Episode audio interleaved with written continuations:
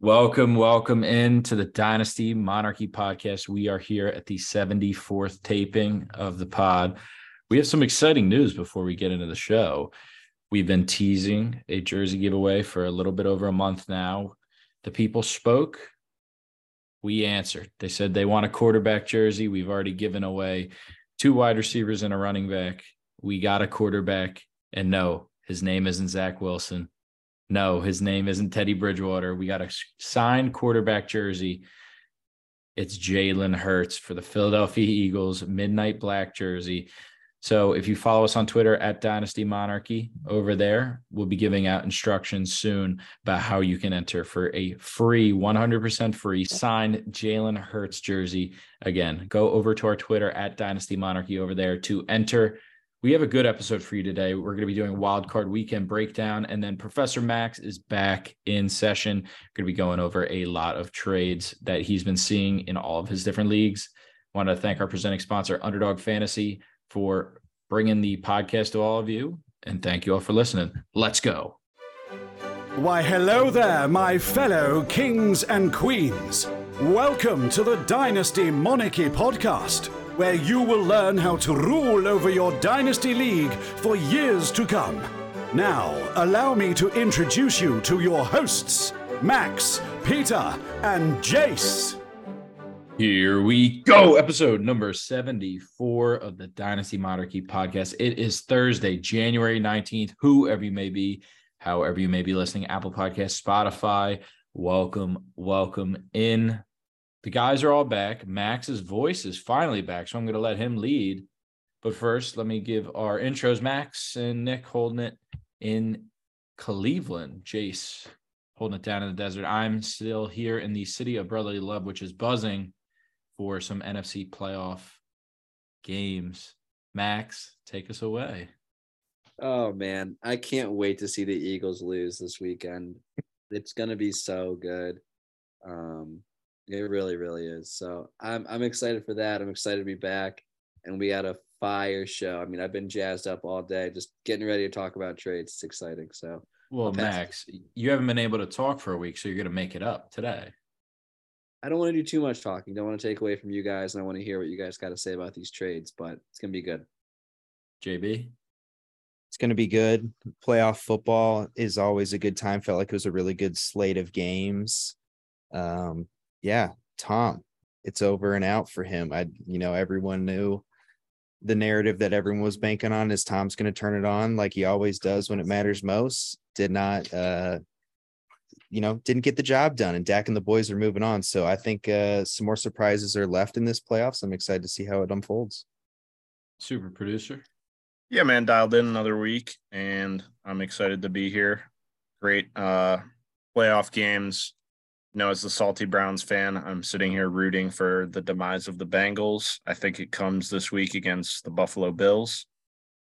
Especially, I just saw that uh, the Bengals are out like three or four of their starting offensive linemen. So that's going to be fun to watch.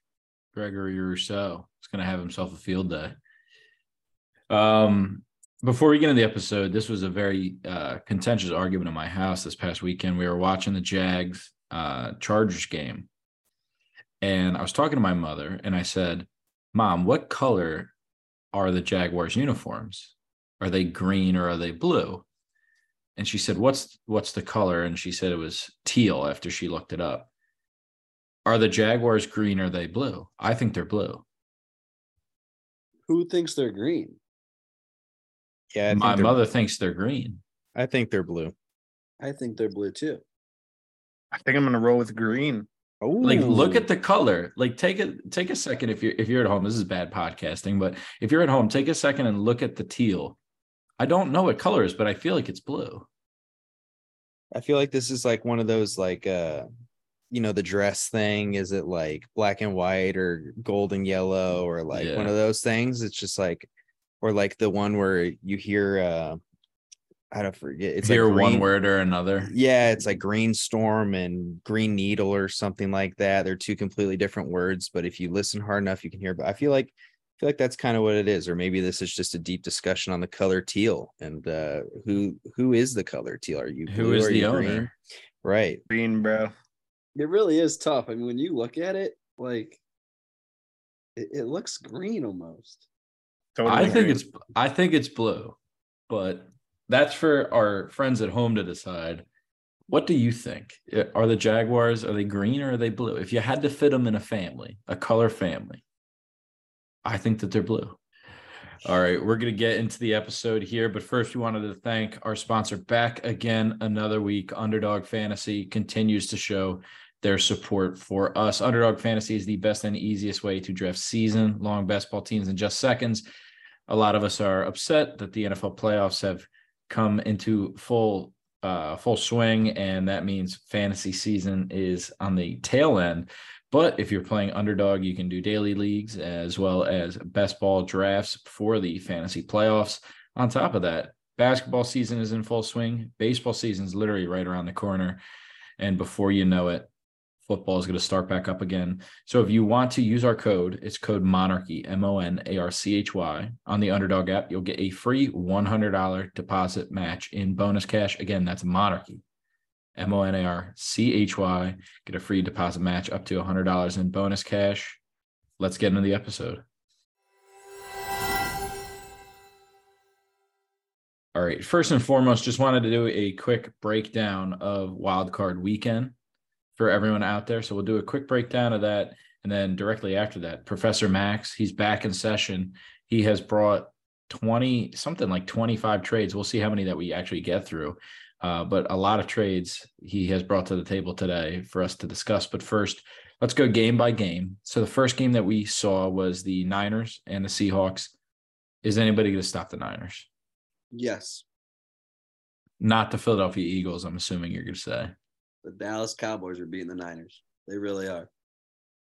I Hmm. think I think Purdy's magic runs out. I don't know. Dallas looked really good. If Dak doesn't turn the ball over, give me the Dallas Cowboys.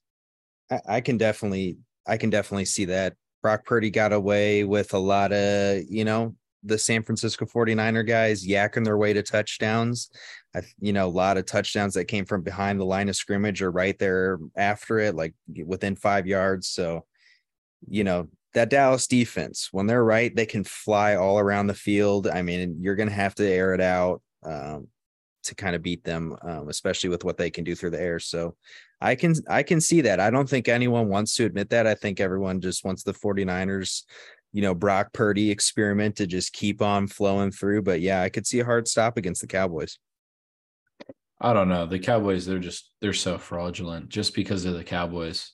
I don't think they win another Super Bowl as long as Jerry Jones is alive. By the way, Jerry Jones probably the best villain in all of professional sports. hmm I would agree. Max, any last comments on the Cowboys and the Niners? No, I just think that the Cowboys, they lost from last year. They're getting revenge this year. I really do. Ooh, how poetic would it be? They're instrumenting a drive. They're trying to rush down the field and they just don't get the playoff. That would be some absolute justice for the Cowboys this year. Mike McCarthy, job 100% safe. And maybe he gets an extra year, even if they don't perform next year. You know, back to back 12 win seasons plus a playoff win with Dak Prescott. That's a lot. Good job, Mike. Let's keep moving. Uh, game after that was so that was after the Seahawks 49ers game uh, was the crazy comeback that we saw, the 27 to nothing comeback. Has Trevor Lawrence arrived, in your opinion? I mean, yeah, I mean, he ended the season with a lot of wins there to close it out. Won, won the division, beat the Titans, go in, win the playoff game at home, coming back from the Chargers. Yes, the Chargers had a pretty bad collapse, but to answer your question, yeah, T Law's arrived, and I think when he gets Ridley, watch out. Yep. I, I don't think they got much of a chance against the Chiefs. I, you know, I think Mahomes, he's just built different this season. And I think Lawrence is too. I mean, I really think he's emerged as a, you know, probably a top five quarterback in this league right now. I feel like the breakout is upon us, but I do think, especially against the Chiefs, I think Calvin Ridley will be sorely missed and people will be so excited to get him in the offense because they just they don't have anyone that can stretch the field essentially like the Chiefs have. Like the Chiefs have so many guys uh, with speed they can score from 70 plus out. That just doesn't happen in the Jags offense. That just they don't have a they don't have that element. So I think I do think that's going to be a sore spot that's really going to burn them. But next season, I mean, watch out. This team's going to be dangerous. The defense is building itself up. Good D line. I mean, they get a couple stud corners in there, stud corner and a stud safety. This team could be dangerous. Really quick, I want a uh, dynasty outlook on Christian Kirk after the season. He finished as a top 12 wide receiver. Obviously, they're going to be adding Ridley. But if you think that Lawrence is transcendent, they play in a SHIT division. I really think that he can repeat and be top 12. And his fantasy value is nowhere close to where he's being valued. I don't think he can repeat and be top 12. I just, I think the division obviously gets stronger. The Colts are, they have a number four pick. The Texans have the number two pick right now. There's been rumors about the Colts trading up to one. I mean, I get one player can't really change something like that, but it also can. I, I don't think Christian. I think Christian Kirk definitely regresses and doesn't score as many touchdowns. Um, I'd probably put him at like that 24 to 28 kind of range. Yeah, I, I, think he can have. I think Lawrence is going to be one of those guys that can sustain two options as he continues to get better. I mean, he did a pretty good job making Zay Jones something for us in fantasy. And that's Zay Jones, who's bounced all around the league and never really been anyone we've been excited about. So I think it's going to be Calvin Ridley and Christian Kirk. And Christian Kirk, back in his time in Arizona, has shown us that he's not going to demand the ball over a premier alpha in this league. And I think that's what Calvin Ridley, uh, the last time we saw him play a full healthy season, that's what he proved us that he can step up to the plate and be an alpha wide receiver one. Um, but I think they can coexist. I think this offense is going to be exciting. I just think maybe not top 12, but I do think he's going to be a top 24 guy, top 20 guy, and going to be useful, especially in PPR leagues. So, Max, we had a bet around this time last year, I believe. And we've called it null and void, even though I don't think it should be because it was just such an outrageous bet on your hand. And you said that Kenny Golladay would finish as the top 36 option. Was that the bet? Mm-hmm. That was the bet, but didn't even hurt. come close. Yeah, not even close. When it doesn't matter, he was seeing 20% of snaps, maybe even less. But look, just because of the stipulations of the bet, we're gonna let it count that it, it that it doesn't count. I'd I'd like to do a similar bet here with Christian Kirk finishing top 16. Hmm what uh what's what's the format on this guy? I'd do a 12 hour waffle house. Oh i meant more so ppr half ppr oh, half ppr half, half PPR. PPR top 16 half ppr top 16 finish. No chance. No chance? How many games does he have to play though peter? So it's a let's say 14 game regular season correct? So at the end of week 14 we don't count the playoffs Okay. Overall so or points per game? It's going to be overall. Overall? Overall. But let's say he's got to play 10 games.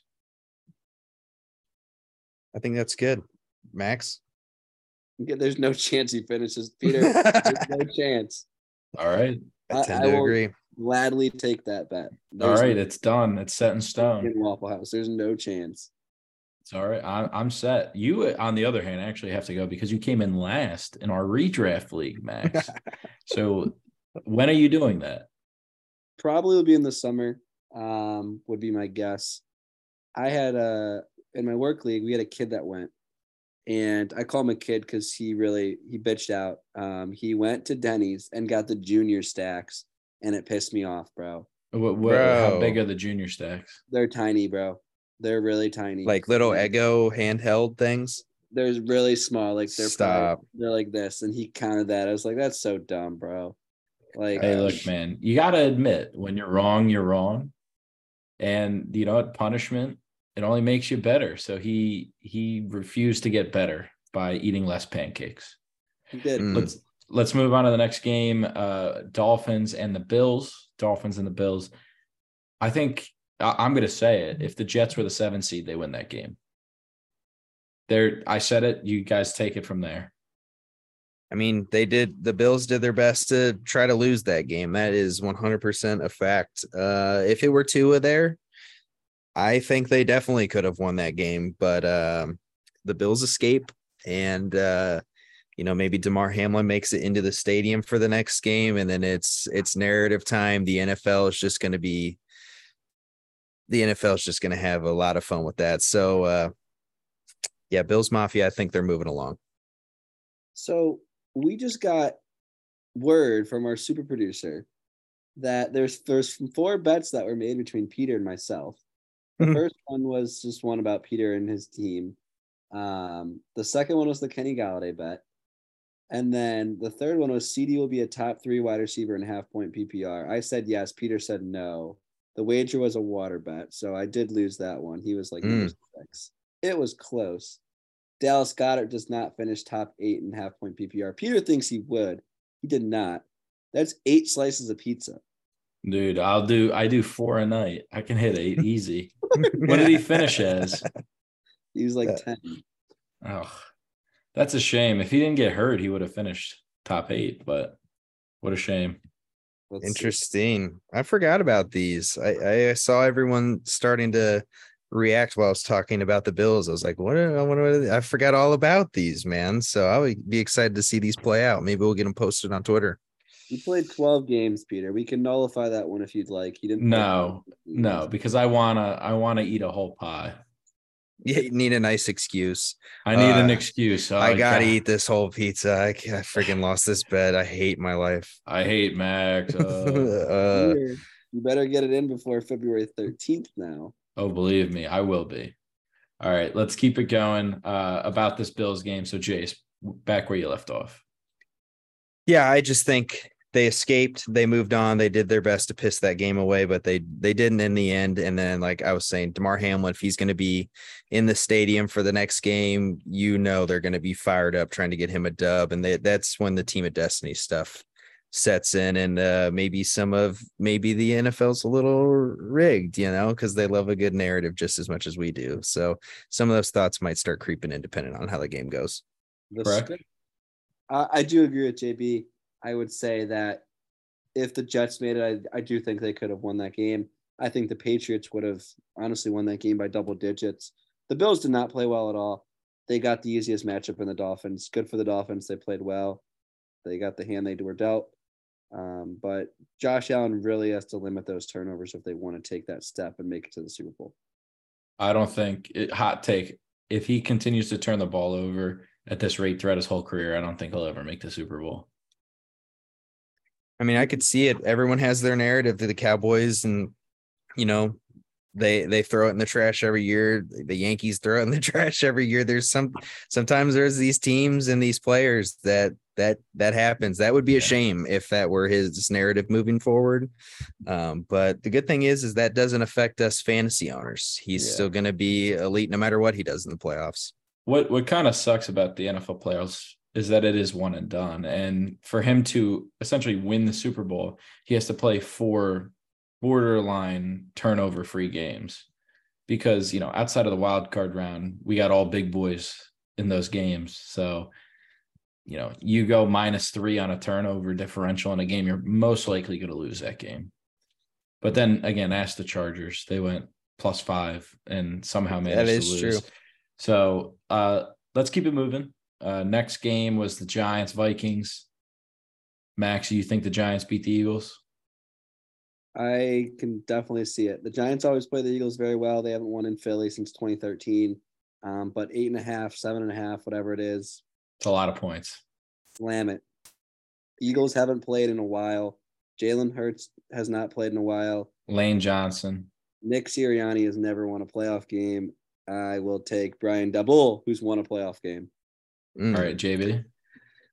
do not, and this is a note to myself, do not forget Boston Scott anytime, Anytime. touched. Do not Anytime. put it in the moment it opens. I forget every time to put in my Boston Scott anytime touchdown score.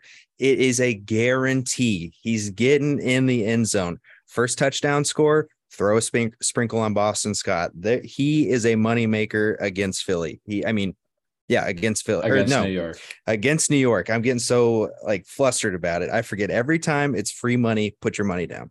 On uh on Monday morning, I texted Mario from New Jersey and I said, Yo, man, happy Boston Scott week. Dude, The whole city is is just buzzing with Boston Scott anytime touchdown score. So I bet the line's gonna be juiced, but it's he's probably gonna Get score, so it doesn't matter. Get in, get in. First touchdown scorer, especially if you're on the betting app Fliff, like uh, some of us here on the Monarchy podcast, odds are going to be really juicy. It's plus 2,800 for first touchdown. That that's what it is right now.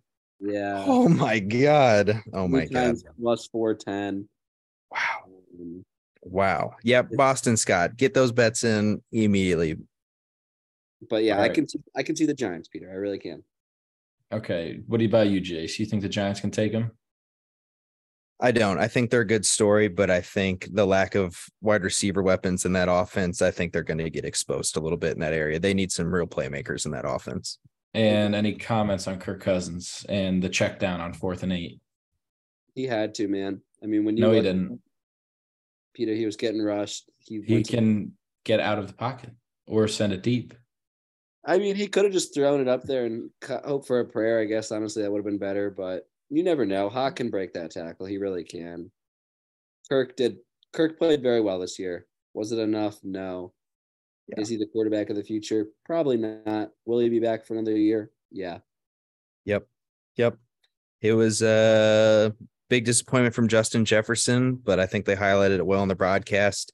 Dude was getting double and triple teamed the entire game. Daboll was literally like, beat us with literally anyone else other than Justin Jefferson and uh Cousins and company. They just couldn't get the job done. I mean, they said, let TJ Hockenson beat us up all you want. I mean, it's just not going to be what Justin Jefferson can do. So that's just uh I mean, that was one of those games. Someone just got out coached and uh Daboll was the guy doing the out coaching. All right. The penultimate game, crazy madness. Should have been a block in the back. Uh, Cincinnati versus Baltimore. Uh, let's we've talked about the Bengals a lot. Let's talk about the Ravens and where they go from here. Lamar is probably going to end up leaving, as a lot of us do believe. So what is what does this do for Mark Andrews, and even more so, what does it do for the running game? Yeah. I mean, J.K. Dobbins, Jason can touch on him a little more. Would Uh, love to. We can pause that. He's going into a contract year. Hmm. Should be pretty good. I do think Lamar stays. I think they franchise tag him. I really don't think they let him leave. Um, but Mark Andrews, to answer your question, yeah, he could have a bad year. We know what he is. He's 27. He's going into those prime years, and he has a potential out in his contract after next season. So, one more bad year, he gets to pick his free agency spot. Sign me up for it. Yep. Yeah, I think I'm going to buy all the Mark Andrews shares that I can. I think he's definitely going to rebound. Wasn't the same after a shoulder injury. Just uh just a bad year. And I think this team is due for a big rebound. Definitely, definitely, definitely excited for J.K. Dobbins, who was very outspoken after the loss about not getting the rock on the goal line and having Tyler Huntley try to jump from three yards out. Like get the ball to Dobbins. All he's ever done is punch it in his entire career as a Raven. So very outspoken about that. Um, I, I think in a contract year next season, he is just going to be a, a problem, and uh, he's definitely someone I'm looking to acquire everywhere. Um, yeah, talk about you know maybe the NFL being a little rigged. You know, you know, everyone wants to see the Bengals versus Bills rematch again. That block in the back, let that thing go. That was the big turning point in the game. I mean, there was talk about the thoughts creeping in. It was in that game. That was a little sus, if you ask me, but It was a little sus. The Ravens receiver dropped it at the end. sus. Yeah. So I don't know, but this is the game we play. So All right, let's keep moving on. Last game, Bucks, Cowboys, Max, your boys. They somehow managed to win against an average team. I, I would call the Bucks average. Very underperforming, underwhelming season from the Bucks. Where do the Bucks go from here? And give me your take on the Cowboys for next year. I think that Dak was playing for his job. Honestly, I think if Dak had multiple turnovers and stunk it up, I think that there's everyone in Dallas and calling for his head and saying that they move on. Um, he played great, five total touchdowns. His job's safe for next year. I think the injury didn't help him this year. They'll be back, boosted that offensive line. They'll be the same team. Um, as far as the Bucks, All depends where Tom goes, man. The man's a mystery box. If he stays there, they get some help, I guess. You never know. But I would like to see Tom move, go to 49ers, go to Vegas, go somewhere fun. Jets. Go to the Jets. Have a real freaking challenge, man. Hey, if he won the Super Bowl with the Jets, undisputed for the rest of time. It's already undisputed, but It is undisputed, but it would, you know, that would Even echo throughout so. history. Yeah. Yeah. Yeah. It's uh Dallas, man. It's going to be interesting to see what they morph into. I think that team needs a number 2 wide receiver so bad. Like Gallup was a fun experiment. He can make some plays, but he's much more of a 3 than a 2 and I get uh I get our boy uh, Dalton Schultz had a good game and a really amazing game actually incredible but I think he could be easily replaced um, by a stud wide receiver coming out of college, and I think Dak can support that. Honestly, uh, with you know Zeke getting closer and closer to the end of his contract, I think you know Kellen Moore he's going to want to air it out, and he's going to want to keep the uh, keep the ball in the air with the roster that they're moving towards. So I'm excited for them moving forward. And then yeah, the Bucks you summed it up. A lot of guys that just so many question marks, and it literally all depends on if Tom's going to stay. Because if he doesn't, I mean, Mike Evans going to take a big value hit. Chris Godwin, although he's good, he's going to probably drop into like Diontae Johnson territory where he's really good, gets good volume, just can't put up the the counting stats that we want. So Bring Jameis back. bring Jameis back. I mean, that would be fantastic. Get big old Bruce to get out of the administrative side and step back on the field, put the whistle on again He got LASIK. dude we were actually talking about LASIK before this podcast. That's that's uh it's coming full circle right now, and I would love to see LASIK Jameis airing the ball out 50 times a game in Tampa again. All right. That's our wild card weekend breakdown. I'm going to hand the mic over to Professor Max, who's going to be running our trade corner today. Professor Max, take us away. So I have a lot of trades. I just figured that these lead to great discussions. I think that at this time it's so important to know like the values. So much is going to change between now and March when free agency opens, and then in April when the draft happens, and then in the off season. Like there are so many different windows. So if you can capitalize now and set yourself up for guys like I don't know, there's three running backs Josh Jacobs, Saquon Barkley, and Tony Pollard, all free agents. One of those guys goes to the Chiefs. You can flip it and sell it for an even bigger window. So you never know what can happen in these. And that's kind of why we kind of go through them and just lead a good discussion. So we're going to start with just a bunch of one quarterback ones right now. And then probably in about halfway through, we're going to switch over to Superflex. So some of these are really like, hey, you can just say your answer. But if you want to extend it, um, and say, hey, this is why I think it, no worries as well. I'm going to su- abstain um, from answering unless it's needed, but super producer, Abstain. Abstain, abstain. I can't speak English. Super producer, you are in on this though. So I'd, I'd love to hear you guys' things. All right. First one, one quarterback league. We got Saquon Barkley and Rashod Bateman or AJ Brown. I'm gonna go with AJ Brown.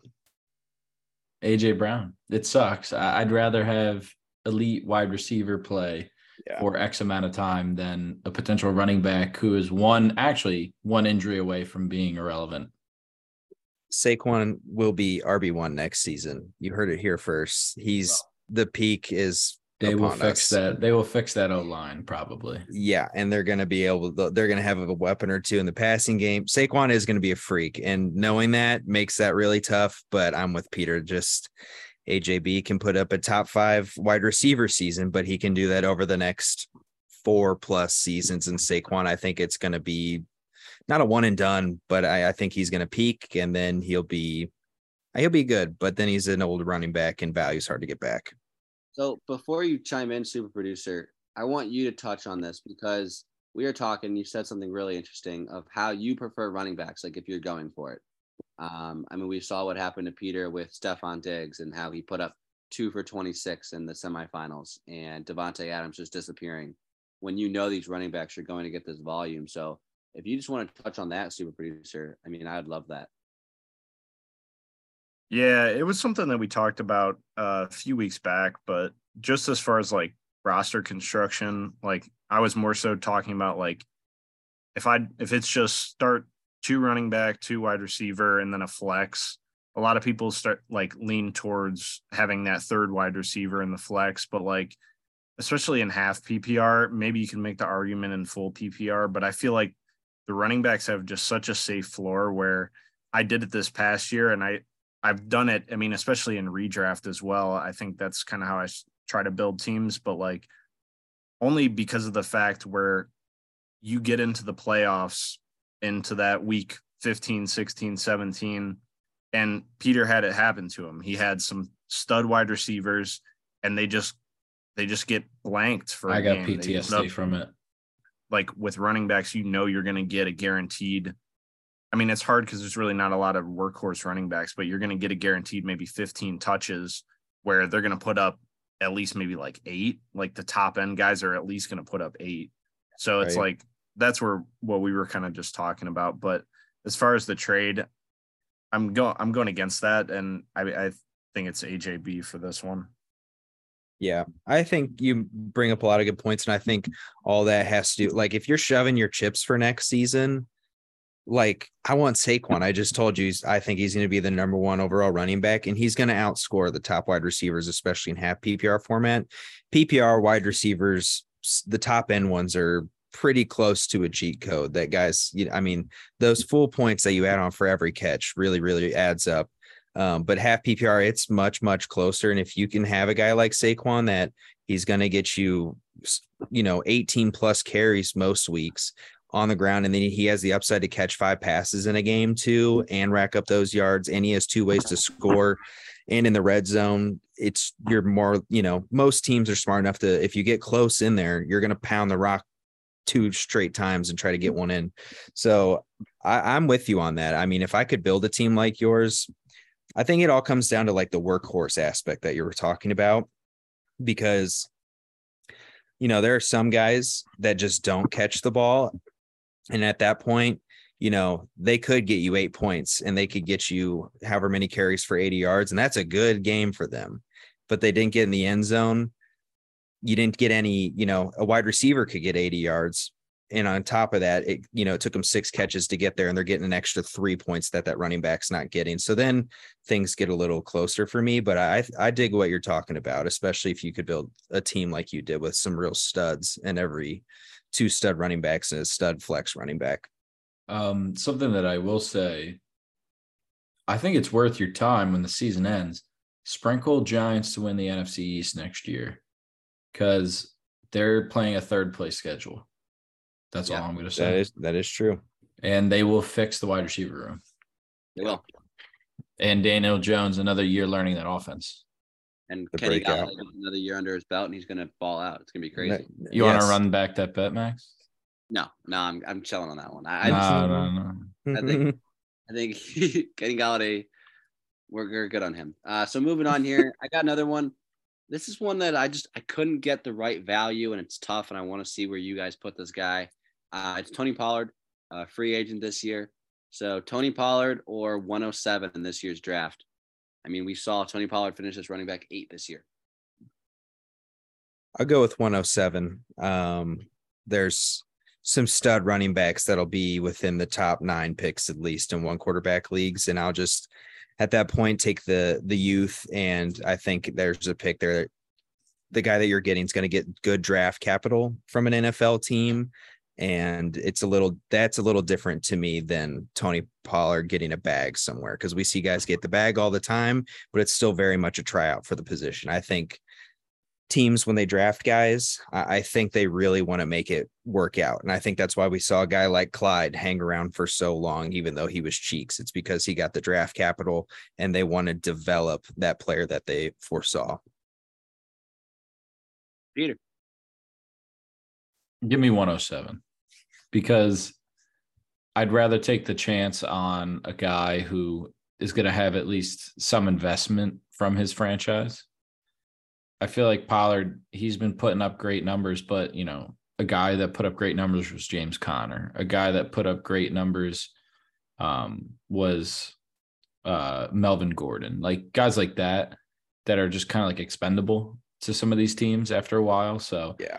I'd just rather a little bit more investment and go grab a wide receiver or a tight end there instead of a running back. I'd rather piece my running backs together and then draft them. Nixie, I'm guessing you agree. Yeah, I definitely agree. 107, not not too close. I feel like if you added like Pollard in a second, there might be someone that will take the bait on that because if they're at 107, they're maybe a fringe playoff team. So maybe they need that extra running back. Maybe they'll be like, hmm. oh, and I get a second. But for me, I'm, I'm never trading that first for Pollard. What's that um, cutoff for you guys? 108, 109? Like, what are we trading for Pollard? Probably 109. 109. Um, I think 110 is would be the the earliest I'd be comfortable sending off a pick for Pollard. I, I'd say 109 is too rich for me. okay. For me, I feel like he's like 202. Like I Wow. would never, I would never send a first for Pollard. Honestly, he's he's gonna be 26 this upcoming year. Could be with a new team. Like who knows? I, I'd rather take any rookie over him. Almost not third rounders, but you know what I mean. Right, right. Yeah, that's fair. Yeah, I think it's very interesting. I mean, I really do. Um, and like you said, Nixie, if someone's on the bubble right there and they need Tony Pollard and they see that he's going to a new team, they could definitely accept that. So, um, this one is, I don't know. I'm excited. I, I hope you guys aren't cheating along in the doc. I'm not. Nope, nope, nope. Good. This is even better. So this is um Deebo Samuel and a 24 first. Let's just call it mid for uh for giggles or CeeDee Lamb. I'll Give take CeeDee yeah, I'll take CeeDee. Okay. easily. Easily. Yeah. I, I I'm a known Deebo hater. You are a known Deebo hater. Nixie. I'm probably still a CeeDee. I, I'm curious though, would it change your guys' opinion if Tom Brady is there next year for San Francisco? Honestly, what would change my opinion the most is if Aiyuk got traded. And I know he's a pretty big trade candidate from the Niners. They can't really afford to keep him around. Um, he's going to want a bag because he had a really good season and people know he's talented. Uh, former first round pick, right? Sir. Yeah, former for, former first round pick. I mean, on a State grad, Jace. yeah, yeah, I knew that much, but I didn't know if he was first round or early second because there's some really talented guys like AJ Brown that got drafted in the second. So um, I thought he was one of those guys, but no, he's going to want a bag. And if he gets traded and it's going to be Deebo, Kittle, and McCaffrey as like the heart of that team, like then I'm really tempted because I think Deebo can recapture a lot of that magic uh, that he found a couple years ago. Absolutely. I mean, Deebo had a average year. Obviously, he was hurt, but I think that Deebo is still very talented. And but the age does scare me there, and just CeeDee's age and upside to get a mid first on top of it. I guess I can see where you're coming from, but Deebo is like you said. If Aiyuk goes, he's one of those guys. It's like Yeah. Then it's a lot closer, but still, even then, it's CeeDee's 23 years old and just put up a top five season. That's that's literally what you want to see. That's what we all beg for. absolutely. Um, Travis Etienne or Tony Pollard and a 25 first. We'll just call it mid again. Give I- me Etienne. Yeah, I'll take I'll take E Etienne. I think that Etienne obviously got very lucky with James Robinson leaving. He's very talented, first round draft capital. The Jaguars are an up and coming offense, but I don't know, man. There's something about Tony Pollard in a first that just would like, I think it would swing me that way there. So I'd go that route just to get that extra draft capital. Yeah, I don't know. I feel like when I watch Etienne, it's not like I'm watching like Zeke run. It's not like I'm watching some like old man legs or it's like he has no quote unquote no burst or anything like that. He is as good as advertised out of college and that um that I don't think it was plantar fasciitis. What what did he what did he hurt on his foot? I Liz think it- Frank. Liz oh yeah, Frank. Lisfranc. Yeah, I knew it was something. It wasn't plantar, but I was really concerned for him after that injury because breaking a bone like on the inside of your foot really isn't good. Yeah. Um, but he looked great. He looked absolutely great this season, and I feel like he's going to be a guy a lot like Josh Jacobs has been treated the last couple of years. During the season, his value will spike because he'll have great games, and then the offseason, everybody's going to talk themselves out of him. And the season's going to start, and he's going to play well. So, I think Do I think that there's a top six upside? A hundred percent. Do I think it'll happen? Probably not next year. Yeah. I mean, first year in the league, put up 1,100 rushing yards, only five touchdowns. You got to think regression candidate there. And then he walked away with 35 catches on 45 targets. Offense, I feel like, is only going to get more and more pass heavy, which you might think is a bad thing for Etienne, but with a guy with his pass catching skill set, I mean, I think he could, uh, especially in full PPR, become one of those cheat codes. But I will say, if you change that 25 first to a mid 24 first, I would probably do that deal. I was just gonna say, so if it was like 107 and Pollard for Etienne, you'd probably slam it for 24. Yeah, I feel like you might even be able to like, yeah, I would, I would, I would. There, Nixie, what were you gonna say? Yeah, I was gonna say this is just kind of random, but as far as like his pass catching, I, I feel like he left a lot on the table this year. Like they didn't really use him too much in the pass game, which is kind of concerning. But like you said, Jace, like out of college, he was really good pass catcher. Yeah. And a thing that like not a ton of people talk about is like Christian Kirk.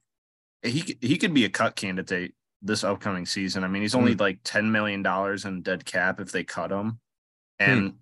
like if they get a dude out of there like that, and maybe they're trying to spend some money at other places, like who, who knows? Maybe he just gets some more targets out of the backfield. And I I don't know. I I think we're all in the same boat. Like Jacksonville could be one of these high powered offenses with Lawrence coming in, taking that third year leap. So Yeah.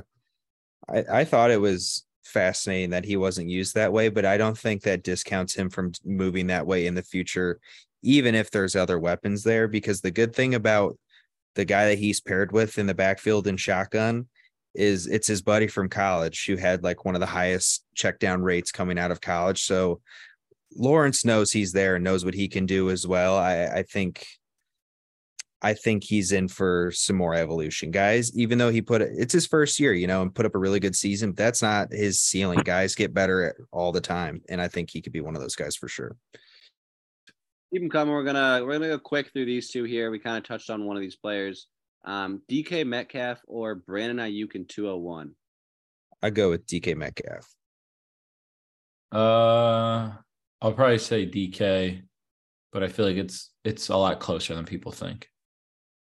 And you Yeah. know, I'm not a big DK guy. I I like DK this year. I, I turned around on him for this season. He balled, bro. Geno.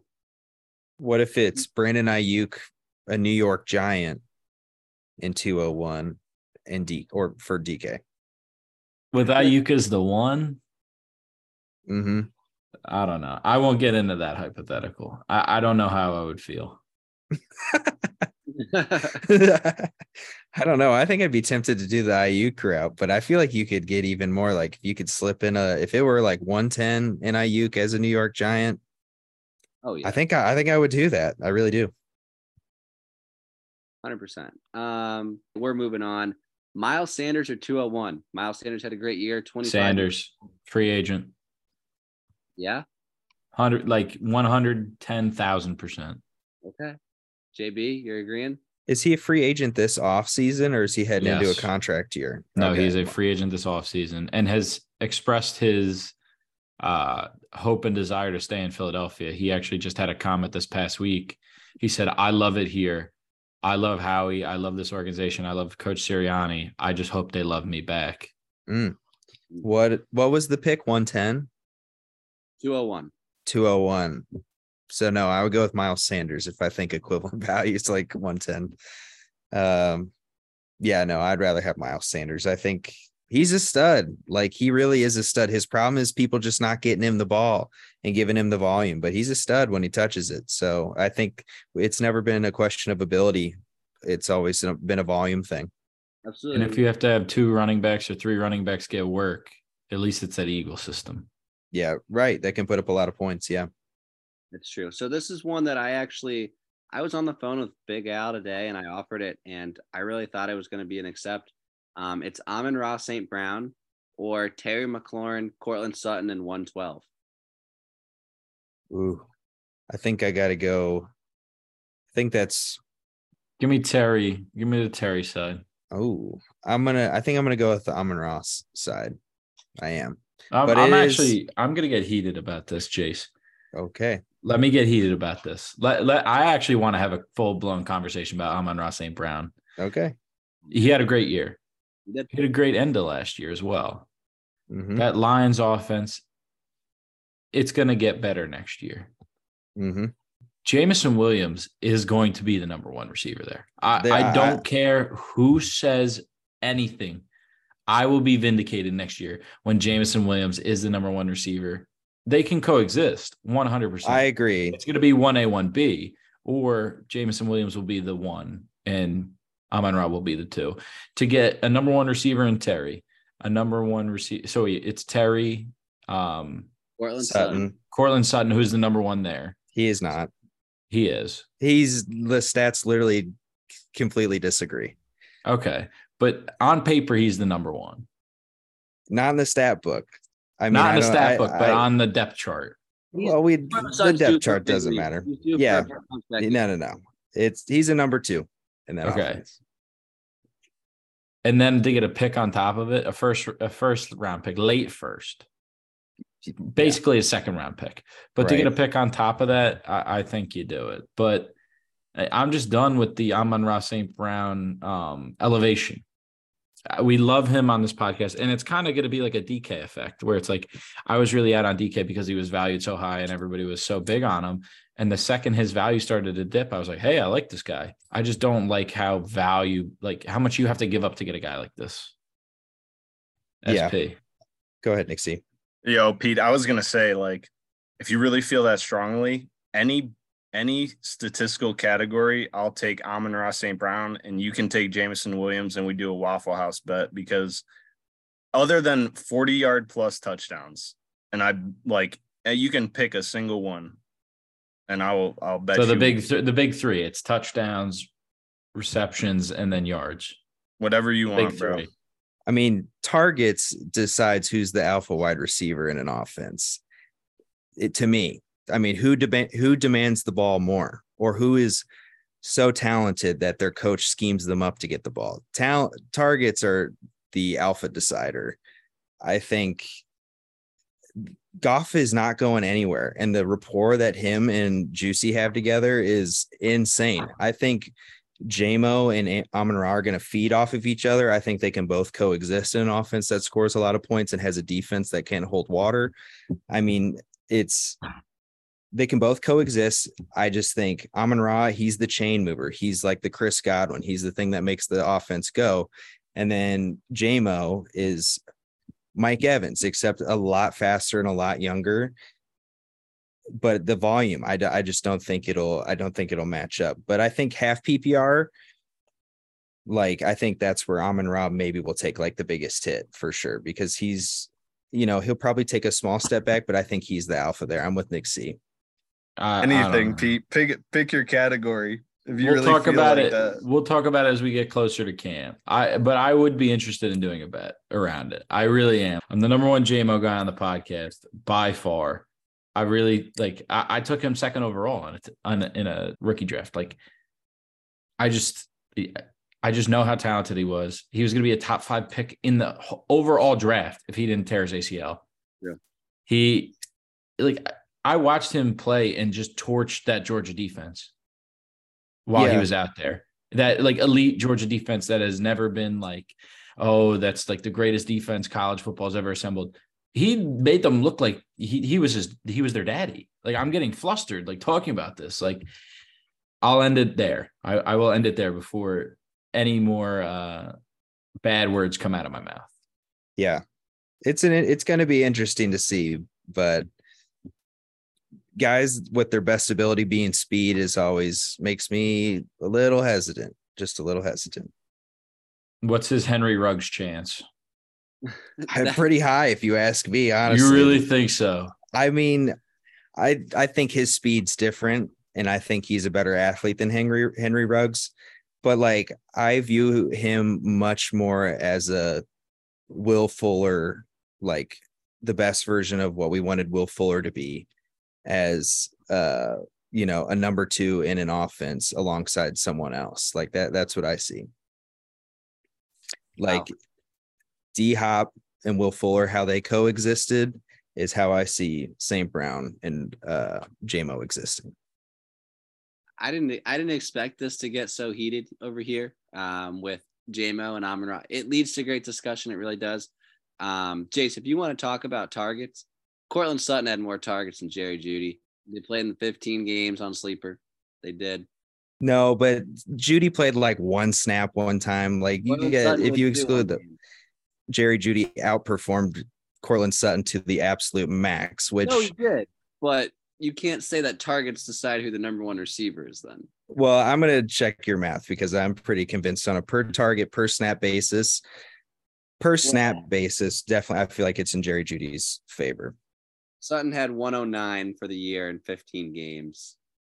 Um, he he played 43% of the snaps in one game. Oh, I sent you a thing the other day. Jerry Jeudy played more than 74% of the snaps in 11 games this season. So there's some games floating around 50s and stuff. I mean, uh, I to me it's been decided Jerry Jeudy's the guy. 74 is very cherry picky.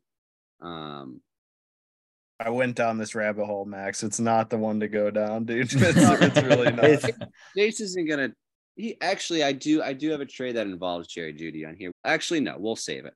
Um, the next trade: T.J. Hockenson or Cole Kmet and a late 24 first. Probably Hockenson. I just I, I'm just a big proponent of guaranteed value. What was it again? Hockenson, Cole Kmet in a late 24 first. I'll do Cole Kmet in the late 24 first. Nick C, you're the tiebreaker. Probably Hock for me. I think I'd go Hock as well. I really do. I've uh I don't know. It's probably just because I have 112 in this draft and people act like it is just the worst pick and that they'd rather have 210 than 112 just because it's 112. Like people are like, oh, it's not even a first. And it's like, oh, late first. Man, piss on that. I mean, if it was 201, I really think 201 would have more value than 112 in some people's minds. I really do.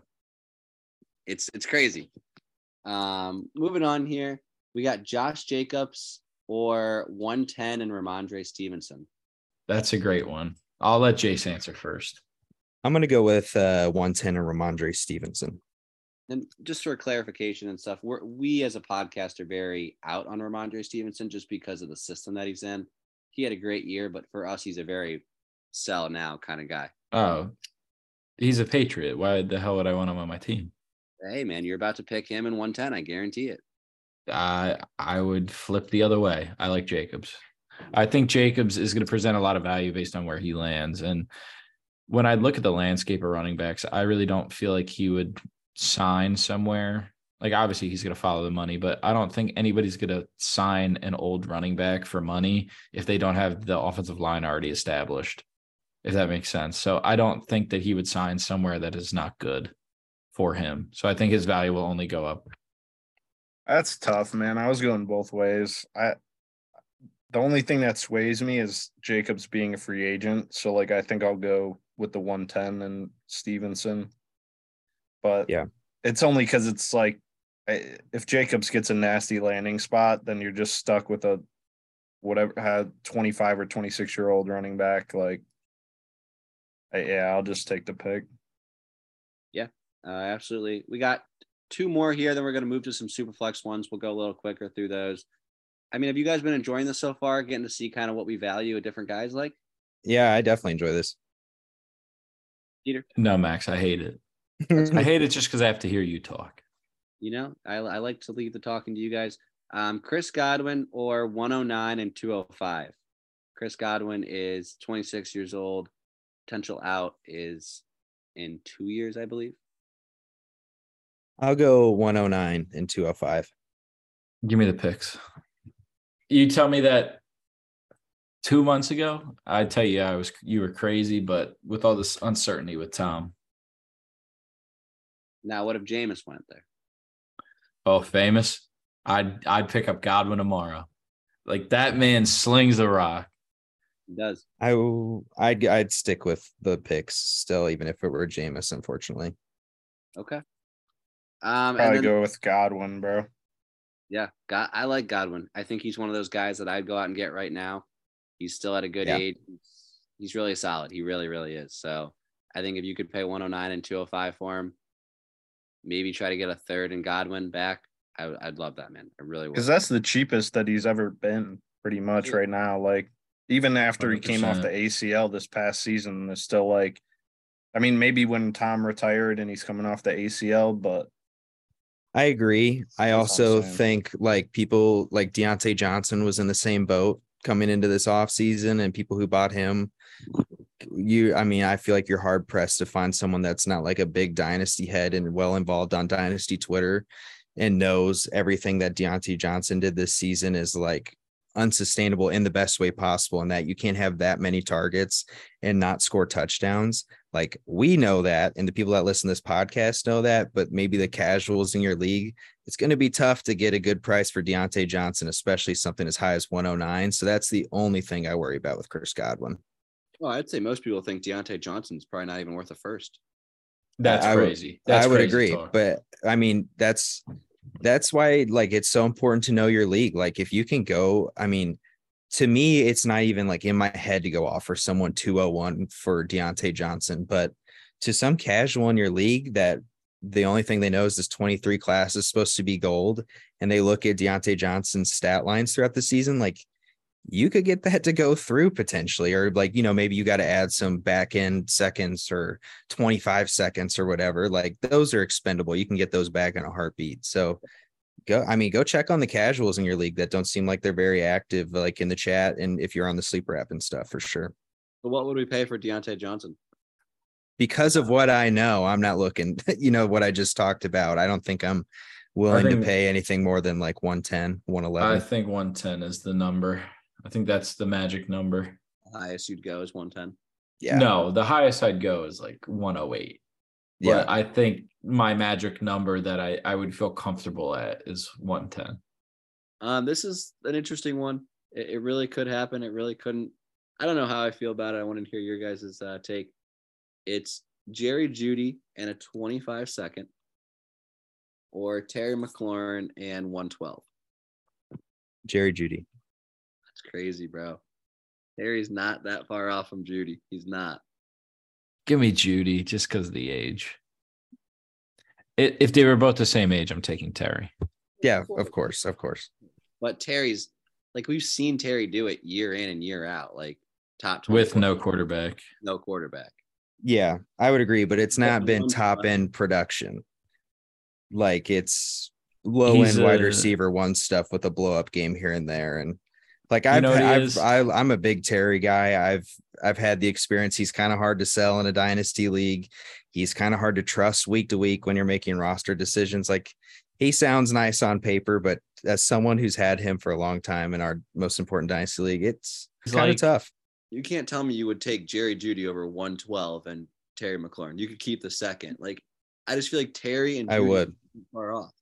I really. I don't. mean, I I shared it with you in half PPR scoring in 11 games where Jeudy played 74% of the snaps or more. He only had one other game where he played 50%, which is within statistical range. Dude was a top 10 wide receiver if you exclude Michael Thomas, who only played three games. This is points per game, half PPR. Like that's wide receiver one stuff that he was putting up. And he's only 23. And we all think Russ is going to rebound. I mean, I think Jeudy's got another level.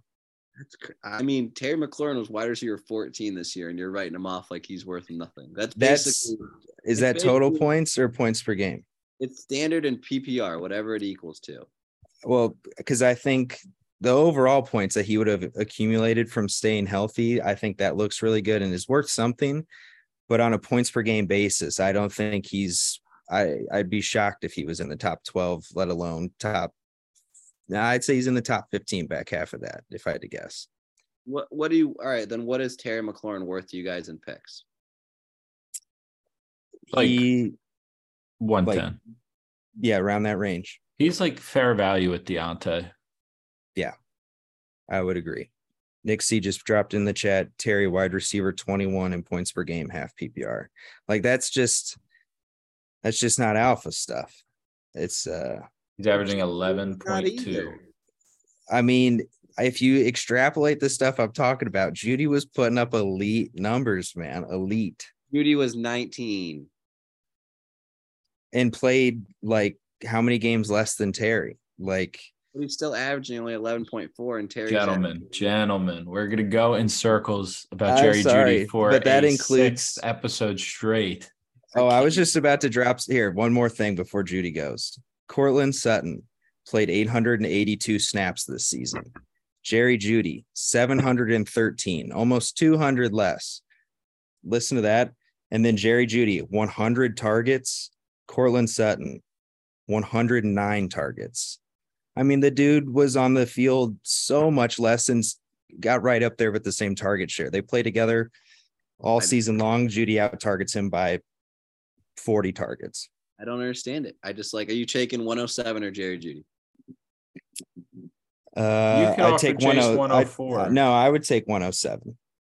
108 or Jerry Jeudy? Oh, we're gonna find the breaking point. I'd have to, I'd want to wait till the draft for sure. So it's So 107 is your break point. Yes. Or 108 in a second. No, the second wouldn't be. I don't lose sleep over seconds, man. I'd wait till the draft still. So 107 is your is your thing for Jerry Jeudy. 107, I would, I would hand him over. Uh, And I think he could outproduce that, but people will be quick to be out on him if he sputters for a second. One or two more. We're gonna do two super flexes just to wrap things up here. Um, it is getting a little long. Um, we got super flex Jalen Hurts or Dak Prescott and DJ Moore. Hurts.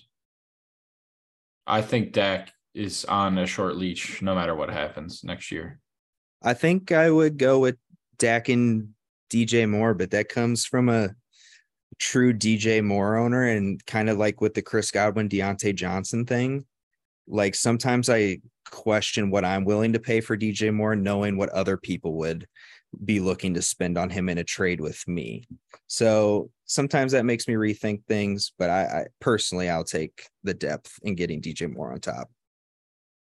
That's the Jalen show all day. Not even Oh, the vindication for Peter. Yes. Max, you're so mad. You're so mad that the Eagles are going to win this weekend.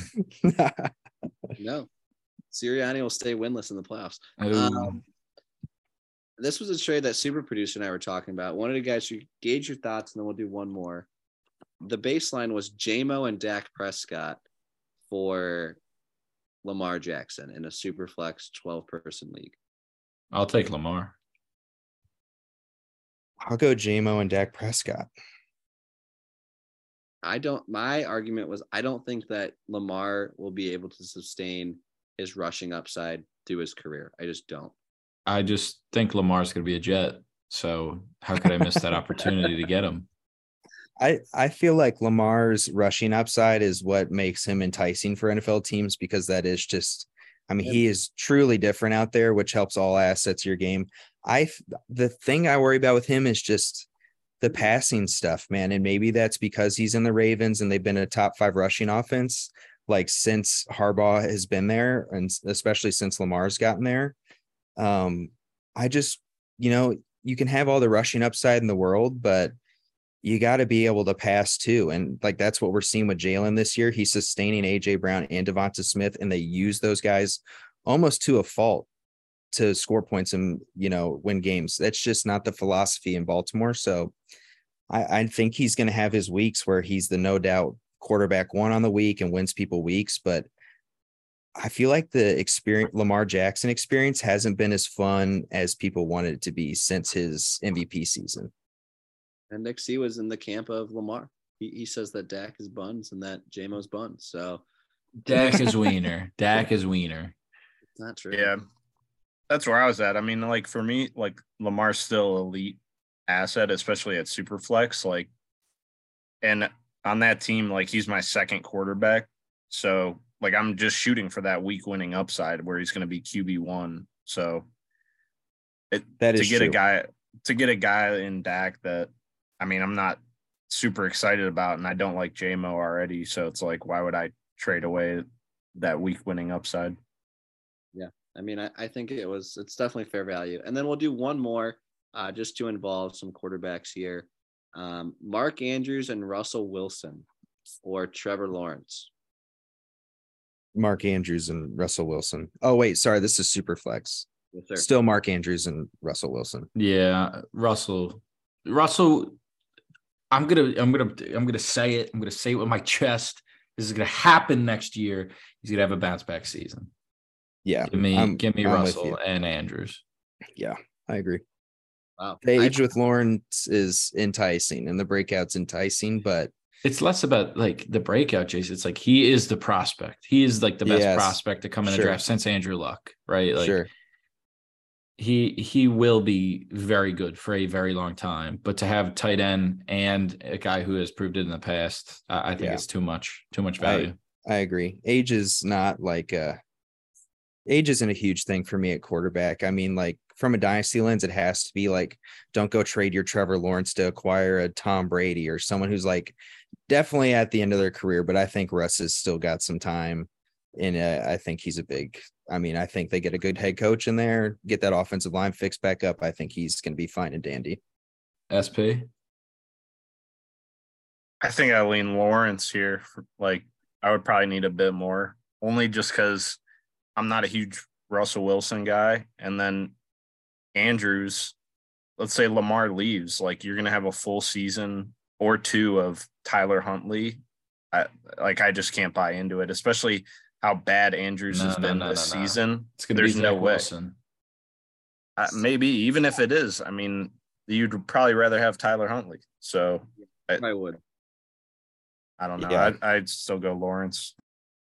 Yeah, it's it's an interesting one. Format is definitely like if it's PPR uh or any kind of tight end premium. I was gonna say, like, does it change at all for you guys? Like, if Lamar Jackson leaves Baltimore this offseason, Andrews No. just stays the same for you guys, or It it really doesn't change much for me because Andrews, while he's not like a technical route runner by any means, he's a tight end, and, and tight ends are more about just soft zones over the middle, and you don't need to be a rocket scientist to do that. You don't need a rocket scientist to throw you the ball.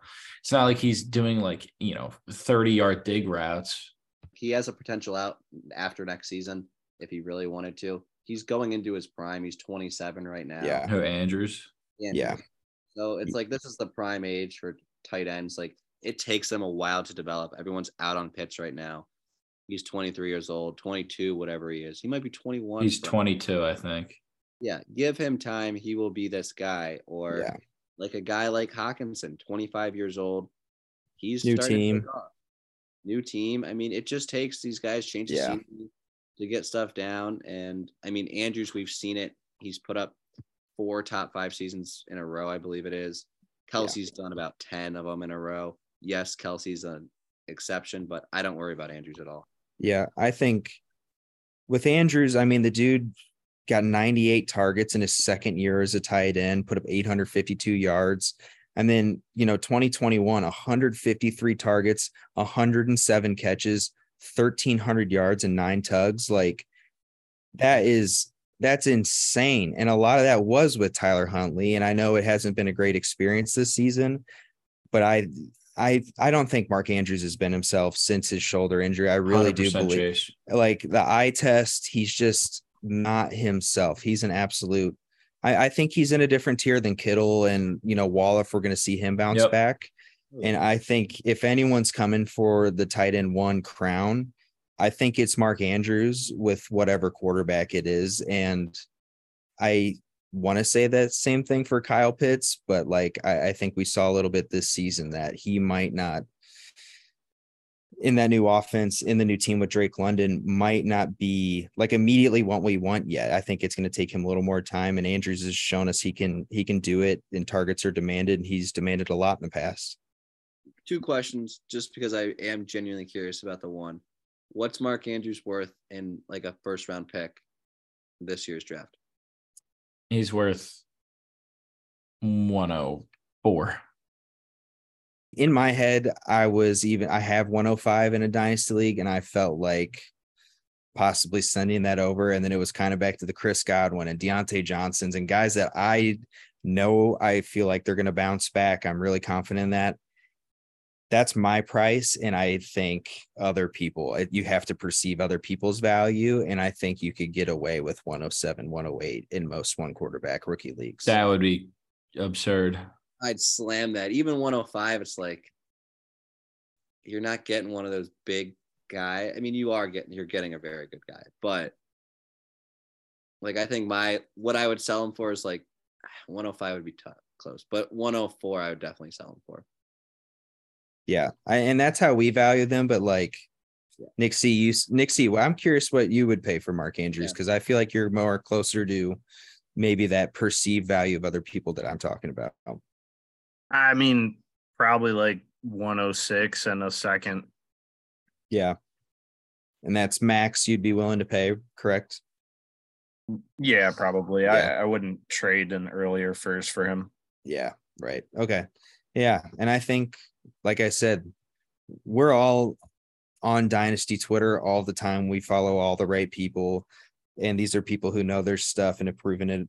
And I, you know, other people in your leagues are not like that. And I think they can look at the empty stat lines and forget the context of why he put up such sorry numbers. And I, I think he's a steal if you can get him for a 108 or 109. And I'll throw on two, three second, however many. You can get those back. You can get those back.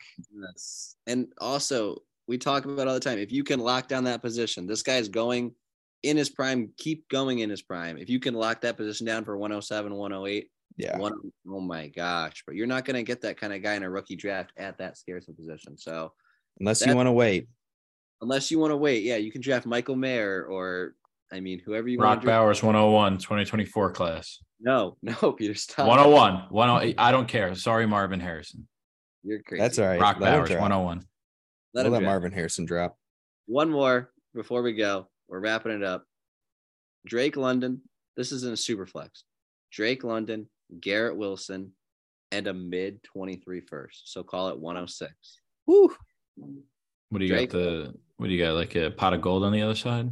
Drake London, Garrett Wilson, and 106 in super flex for Justin Jefferson. Oh, dude, no, Garrett Wilson, the Garrett Wilson side, one million percent. Yeah, I think you got to go. That's just insane.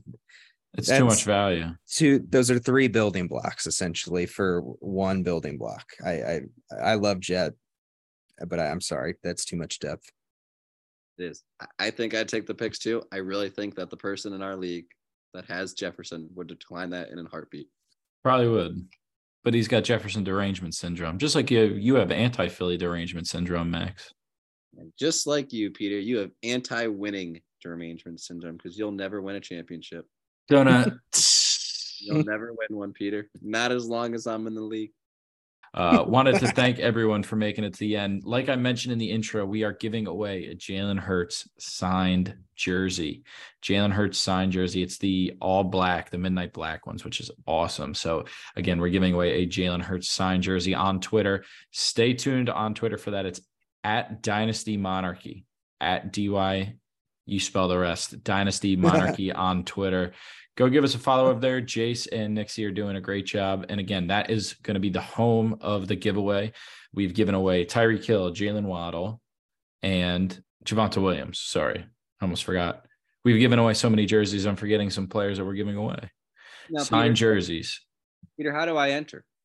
The way that you'll enter is when we finally post about it. All you'll have to do is retweet, and then there's going to be some other caveats if you want to get extra entries into it as well. Some something like signing up for Underdog, leaving a review on Apple Podcast, Spotify, wherever. We're going to be having that come out very soon. I mentioned it in the intro that you heard at the start of the episode, so we're excited to bring this to you. We'll be giving it away Super Bowl Sunday.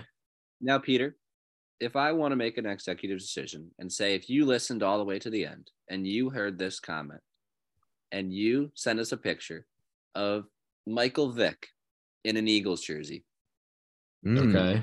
if you tweet us that picture, you DM it to us, you respond to our episode, we'll give you three extra entries. No, you know what? We'll give you seven extra entries. Michael Vick was number seven. There you go. It's fine by me. I love that. All right. Want to thank everyone for making it to the end. Thanks again to our sponsor, Underdog Fantasy. Again, use our code Monarchy over there, M O N A R C H Y. Get a $100 deposit match in bonus cash. Gentlemen, let's have another great weekend of football. I think there's only, what is it? Four, six, seven games left. in the whole season.